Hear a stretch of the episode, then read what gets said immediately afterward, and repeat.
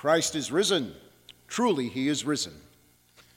Our reading for the Divine Mercy Sunday comes from St. John's Gospel, chapter 20, verses 19 through 31, and I hope you will take time to read and meditate on it. It is the second of the resurrection appearances recorded by John. The opening verse reads On the evening of the first day of the week, in other words, Jesus appeared to his apostles on the evening of Easter Sunday the evening of his resurrection from the dead. Now, consider for a moment what that means.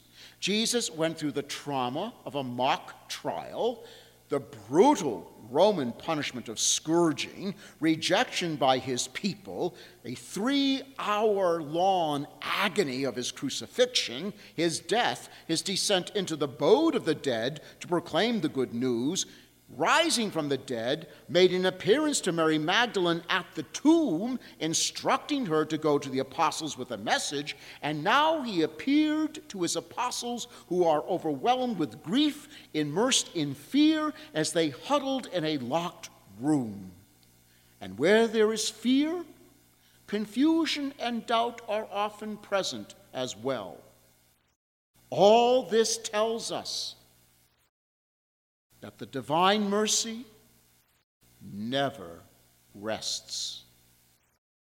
Then we are told that Jesus came and stood in their midst and said to them, Peace be with you.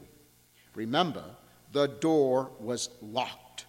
And yet the Lord suddenly appeared in the room, telling us that his resurrected body is no longer bound by the laws of physics as we understand them.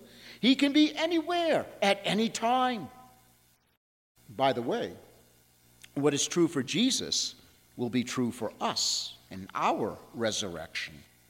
His sudden appearance had to have been a jolting experience for the apostles, perhaps adding momentarily to their confusion and fear, which is perhaps why the first thing the Lord said to them was what? Peace be with you. In Hebrew, shalom.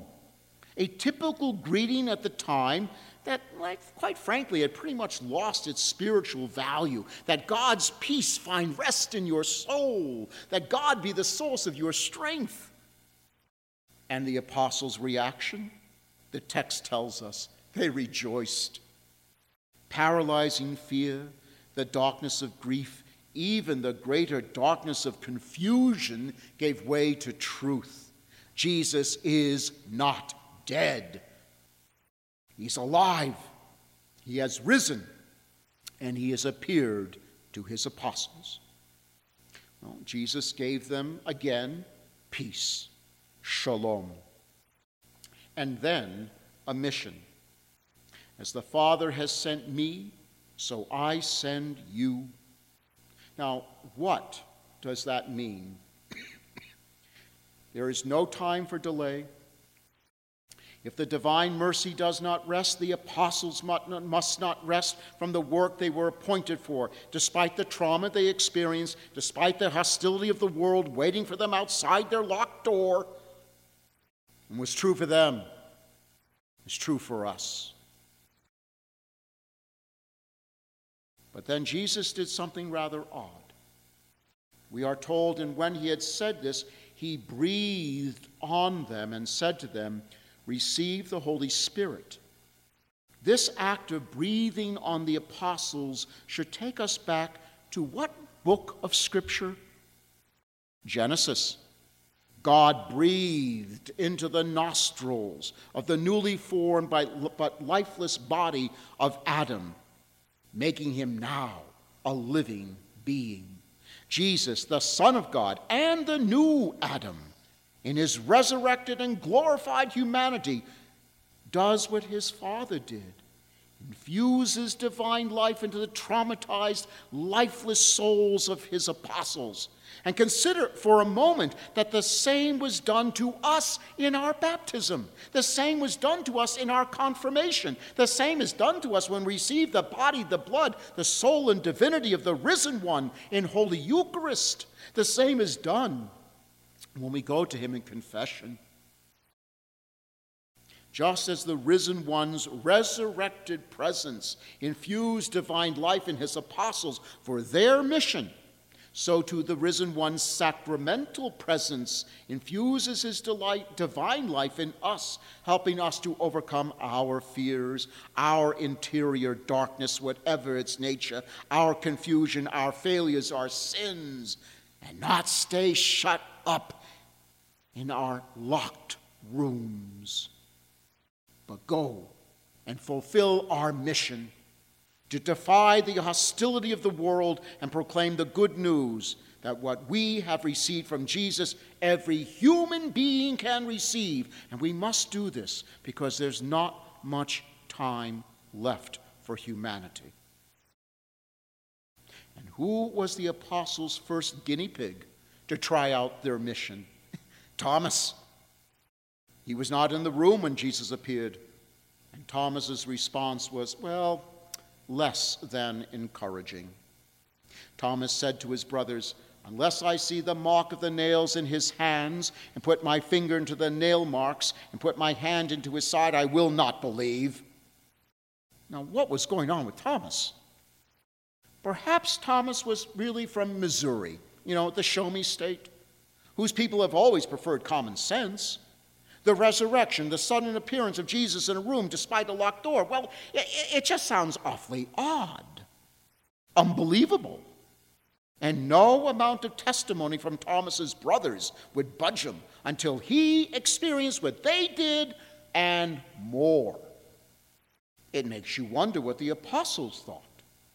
If this was the response from one of our own, what will the response be from those in the outside world. Perhaps Thomas was still trapped in his own grief and confusion. You know, very often people in that state just seem to be out of phase with everyone around them, going over and over the chain of events that led to the loss of their loved one, perhaps even getting trapped in that never ending cycle of, if only I had done this or I had done that, this would not have happened.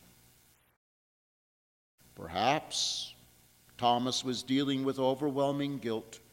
Like the others, he too fell asleep in the Garden of Gethsemane when the Lord asked them to stay awake and pray with him. Like the others, he too abandoned the Lord from the moment he was arrested right up to the Lord's death on the cross. It is possible. Thomas's guilt was just too much for him. Perhaps Thomas would not believe, because if he did, he would have had to accept the fact the Lord had forgiven him. And he may have thought he was unforgivable. You know, going around thinking you're unforgivable is really a lot easier than accepting forgiveness. Why? Well, being unforgivable allows one to stay trapped in the past as some sort of self imposed punishment. Accepting forgiveness, however, accepting mercy, always means moving forward in life. Whatever the reason for Thomas's refusal to accept the testimony of his brothers, the risen Lord took up Thomas's challenge. The gospel tells us now a week later, his disciples were again inside, and Thomas was with them. The Lord came again on the eighth day, the second Sunday of Easter. And the text tells us the door was once again locked. Jesus appeared to them, wished them peace, shalom, and then put Thomas in the crosshairs Put your finger here and see my hands. Bring your hand and put it into my side, and do not be unbelieving, but believe. For as long as I can remember, I often wondered what Thomas's reaction was. If he really did what he insisted he had to do to believe and took up Jesus' offer. And I've often wondered about the reaction of the other apostles to all the drama between Jesus and Thomas? Well, we simply don't know. The gospel only tells us that Jesus offered to fulfill Thomas's demands, but says nothing if Thomas did or didn't take up Jesus' offer. Now, this suggests a couple of things. First, the divine mercy will overcome every obstacle to our salvation, motivated by nothing other than infinite love for each of us, so each of us can fulfill our mission in this life. Second, the real question is not if Thomas did or did not accept the risen one's offer to physically probe his wounds. No, the real question the gospel asks is would you? You see, we're very much like Thomas. There are moments in our lives when we go through the motions of faith, but for whatever reasons, we have disconnected ourselves from the essence of faith. There are moments when we are overwhelmed by our inadequacies, our failures, our sins, our disappointments. There are moments when we are confused, frightened, and often make poor choices that only add to our burdens. And we either do not or will not hear the testimony of our brothers and sisters in the church, making us vulnerable to spiritual wolves who pretend to have the truth. It is in such moments the divine mercy reminds us of his infinite love for us, the potential he sees in us, whether we see it or not. We might not be in a locked room, but we can be in a locked heart. And the risen Lord, in his mercy, wants to liberate us from such a deadly imprisonment. Christ is risen. Truly, he is risen.